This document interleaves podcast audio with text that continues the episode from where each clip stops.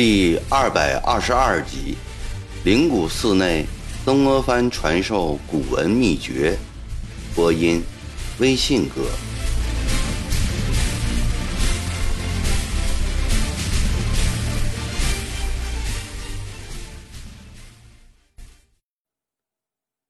曾国藩闷闷不乐地回到了江宁城，自己感觉精力更加衰弱了。原先一番整饬两江的宏图大愿，被碾战势力减去了大半。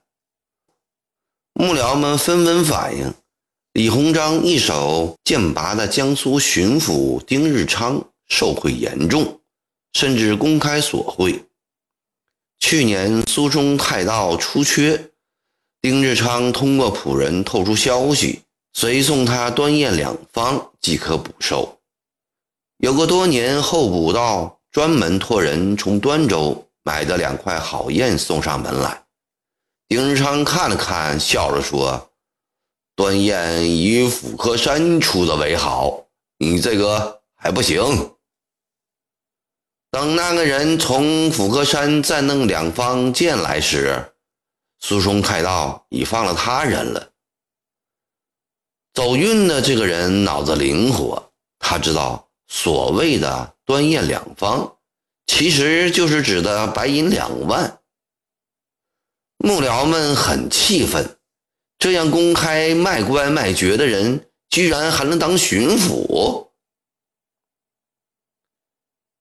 曾国藩心里知道，丁日昌最受李鸿章的赏识。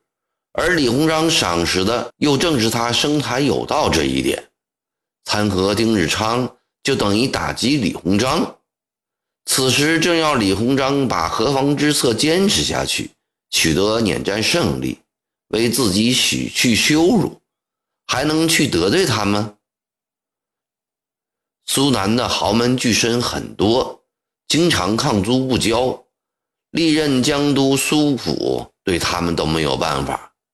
前两年，曾国藩携剿平太平天国之威，对豪门巨绅做了些限制，抗租气焰有所收敛。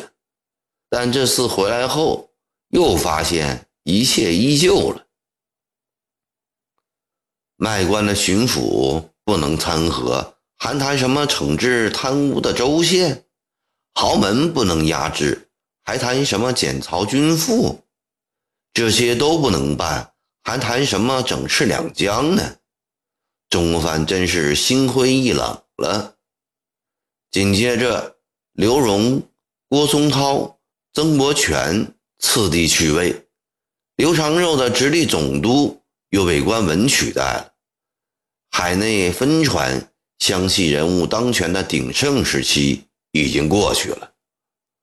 曾国荃愈发的失意了，两江之事。本可责之于三省巡抚，于是他除督促粮饷、支援碾战前线外，其他的时间大部分都用来读书作文，不多过问政事了。使他略感欣慰的是，在他身边有一批勤学上进、古文做得好的才子，其中有以张玉昭、黎树昌、吴汝伦。薛无成等最为突出，除张玉昭稍大些外，其他三人都只二十多岁，是正堪照旧的璞玉浑金。孟子说：“得天下一英才而教之，是人生一大乐事。”曾国藩也曾把他与高升读书、劳作后期三者合称为人生三乐。他想。把这几块璞玉浑金卓志为令器美具，已是一大成绩啊！曾国藩悉心指导他们，将自己古文写作的心得传授给他们。他曾经敢于重承古文的衰落，有志于振兴，后来侧身戎间，无暇作为，现在又老境渐寝，身心交瘁，看来。靠自己的一人之力是不能担此重任的，正如碾战的胜利要靠门生李鸿章一样，同城古文的复兴也要靠门生辈了。昨天，曾国藩欣然读到张玉昭送来的习作《北山都游记》，精神为之一振。张玉昭不为山势险峻所动，独身登上了北山，发出了“天下辽远，殊绝之境，非客必至而独绝于一网，不与倦而或却，聚而止者。”有能一其极乐乎的感叹。曾国藩读后联想到自己这大半年来不求锐意进取的精神状态，也觉得有愧，后生可畏呀！他心里想。此时正是初夏天气，江宁的郊外风景宜人。孝陵初步修复后，尚没有视察过。曾藩决定明天带着张玉昭、黎树昌等人一同视察孝陵，同时借游山玩水的机会，给他们谈谈维文之道。孝陵是明太祖朱元璋和皇后马氏的陵墓，在朝阳门外中山南翼。前几年围城时，这里是激烈的战场。陵寝周围的建筑损毁得很厉害。爱新觉罗氏从朱氏手里夺取了皇位，表面上又对朱氏以礼遇。入北京后，顺治为崇祯举行了国葬。康熙、乾隆南巡时，都亲往孝陵叩谒，还特设守陵监两员，四十陵户，拨给思乡田百亩。康熙还手书“治隆唐宋”四字，交予制造朝银制匾，悬于贡殿上。江宁城刚一收复，朝廷便命曾国荃亲往孝陵致祭，并令尽快修复原貌。当时因为经费支足，孝陵修复工程只得往后移。奉命北上前夕。曾国藩将此事交给了李鸿章。李鸿章真是能干，一年多的时间里，孝陵也算恢复的不错了。因为总督亲来视察，今天的游客都被远远的挡开。曾国藩带着张、李、吴、薛等人来到孝陵入口处，迎面而来的是一座高大的石坊，上刻。诸祠官员下马六个大字，这就是俗称的下马房。原已破碎成七八节，经过施工巧妙的修补，现在又竖起来了。粗粗看去，跟原貌差不多。曾国藩除了叫张、李、武、薛等人也下了马，步行在通往陵墓的神道上。神道两旁的石兽瓮中已全找齐，并修复完好。这一路上，石狮、石谢志、石坨坨、石麒麟、石马、石武将、石文臣绵延二三里，气势极为壮观。再加上松柏掩映，道路整洁，一种开国帝王雍容伟壮的气派充塞天地之间。曾国藩以及随行者们无形间也受到了感染，生出一股崇敬畏惧的情绪来。神道的尽头是享殿，这本是孝陵的主要建筑之一。重檐九影，殿前两侧原有廊庑数十间，另有神宫殿和聚福殿、载木亭、辽庐、阙池、水井等。大殿内有四五十间房子，奉有朱元璋和马氏的神祖。可惜这座堂皇的建筑全部毁于兵火，仅存五十六个石柱。现在四周已堆积了许多木石沙灰。陪同一旁的负责修复陵墓的官员告诉曾国藩，这是为重建享殿准备的。准备仿照长陵的模样再建，现已派人去北京磨会了。现在最大的困难不在缺钱，而在于缺人才，没有人敢承担这个任务。曾国藩笑着说：“我的幕府中人才很多，就是没有鲁班。你们可以出个招贤榜，向普天下人招贤，总会有今日鲁班出来的。”那郭文元连连点头称是，在响殿废墟上站了一会儿，曾国藩一行穿过方城隧道，来到中山独龙赋，这里便是明太祖的地宫所在。尽管战火弥漫，周围的古树烧毁了不少，但独龙赋上依然树木茂盛，草木葳蕤。曾国藩矗立良久，叹道：“到底是圣天子仗地呀，自有神灵庇佑。”张礼等人也深以为然。曾国藩站在烛龙腹上，极目远眺，但见中山气势飞腾，紫雾争蔚，四周地形既开阔又壮美，田园葱绿。水光激艳，一派盛景尽收眼底。心情郁郁了很久的两江总督顿生一种服侍天下的气概，心里再一次发出了感慨：这么好的墓地，可谓天下无双啊！朱洪武好眼力。孝陵的修复，曾国藩基本上是满意的。他对监修的官员夸奖了两句，那官员很是高兴，讨好的对曾国藩说：“呃，大人，灵谷寺也基本修好，请大人到那里去视察一下，还可在寺内略微休息休息。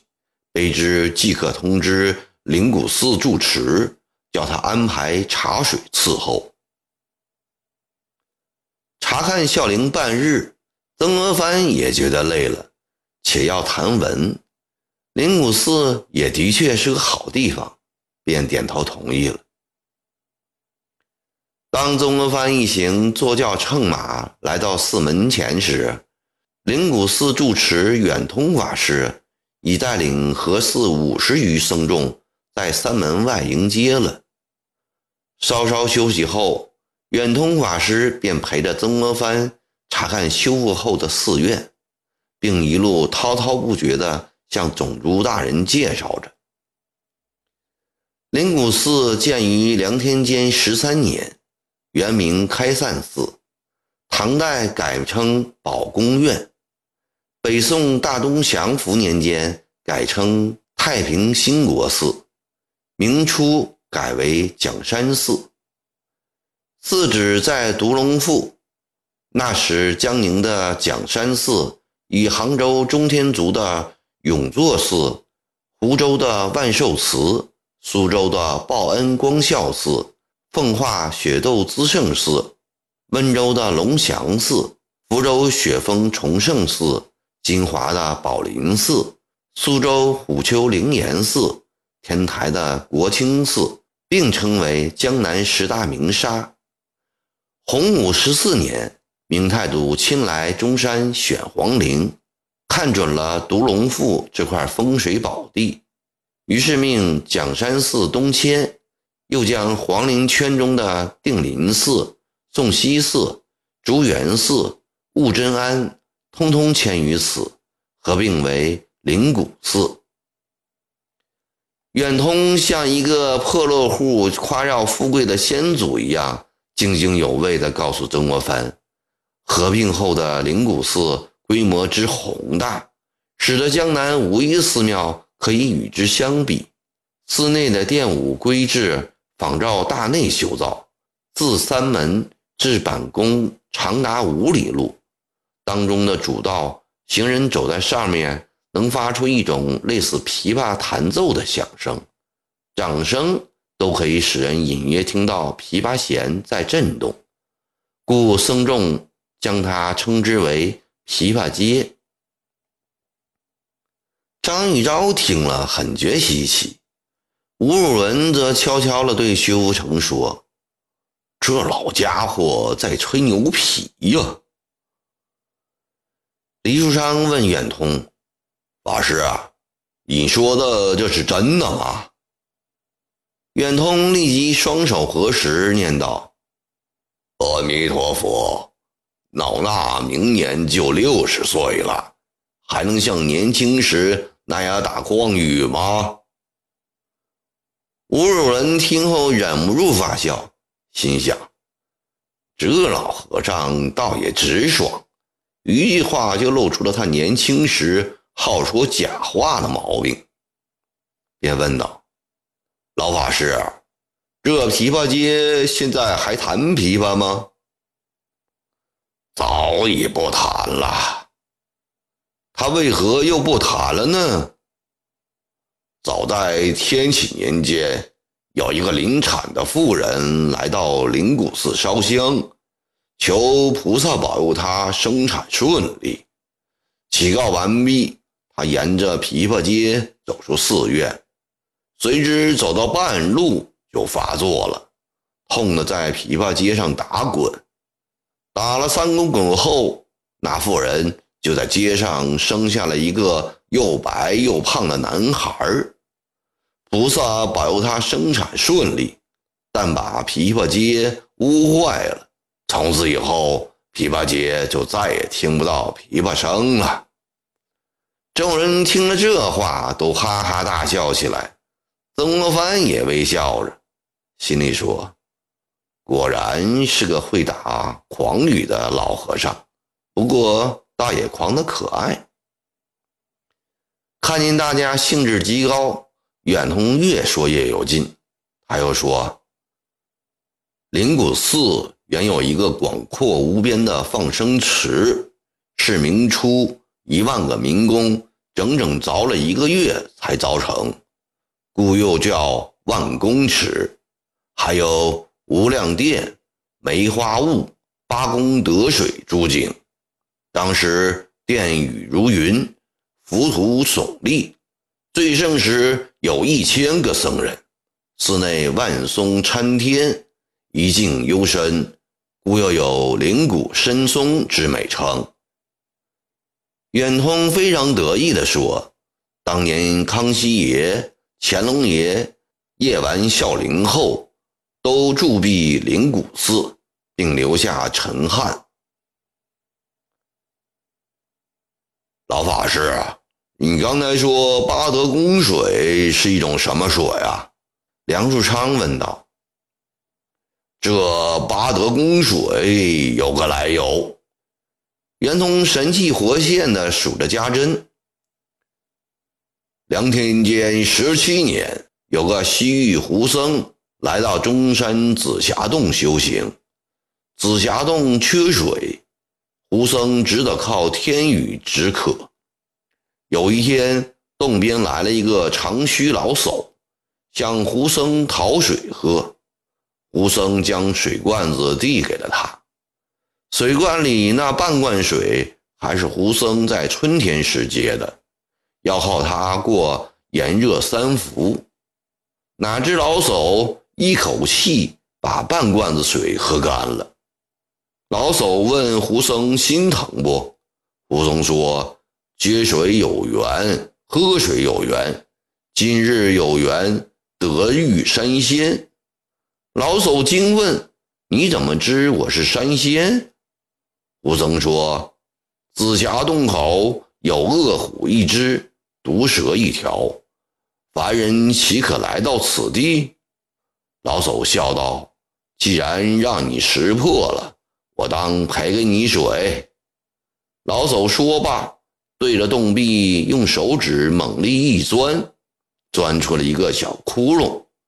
霎时，小窟窿里流出一条细细的水丝来。胡僧问道：“山仙，你这水有什么好处啊？”老叟说：“我这泉水有八德：一清，二冷，三香，四柔，五甘，六净。七不义，八捐科。说罢，化作一道青烟去了。灵谷寺的僧人听说，便劈开南竹，铺成竹管道，将水引到寺里来了。好啊，法师，你寺里有这么好的水，何不烧壶好茶招待我们呢？吴汝伦高兴地嚷道：“吴汝伦高兴地嚷道，老衲早已准备好了。”远通笑眯眯地指着前方说：“就摆在无量殿里。”无量殿因供奉无量寿佛而得名，但一般人都叫它无量殿，因为这座建于明洪武十四年的。长十五丈、宽九丈的大殿，无梁无柱、无尺寸木头，全是巨石垒砌而成，实为我国佛寺中罕见的建筑。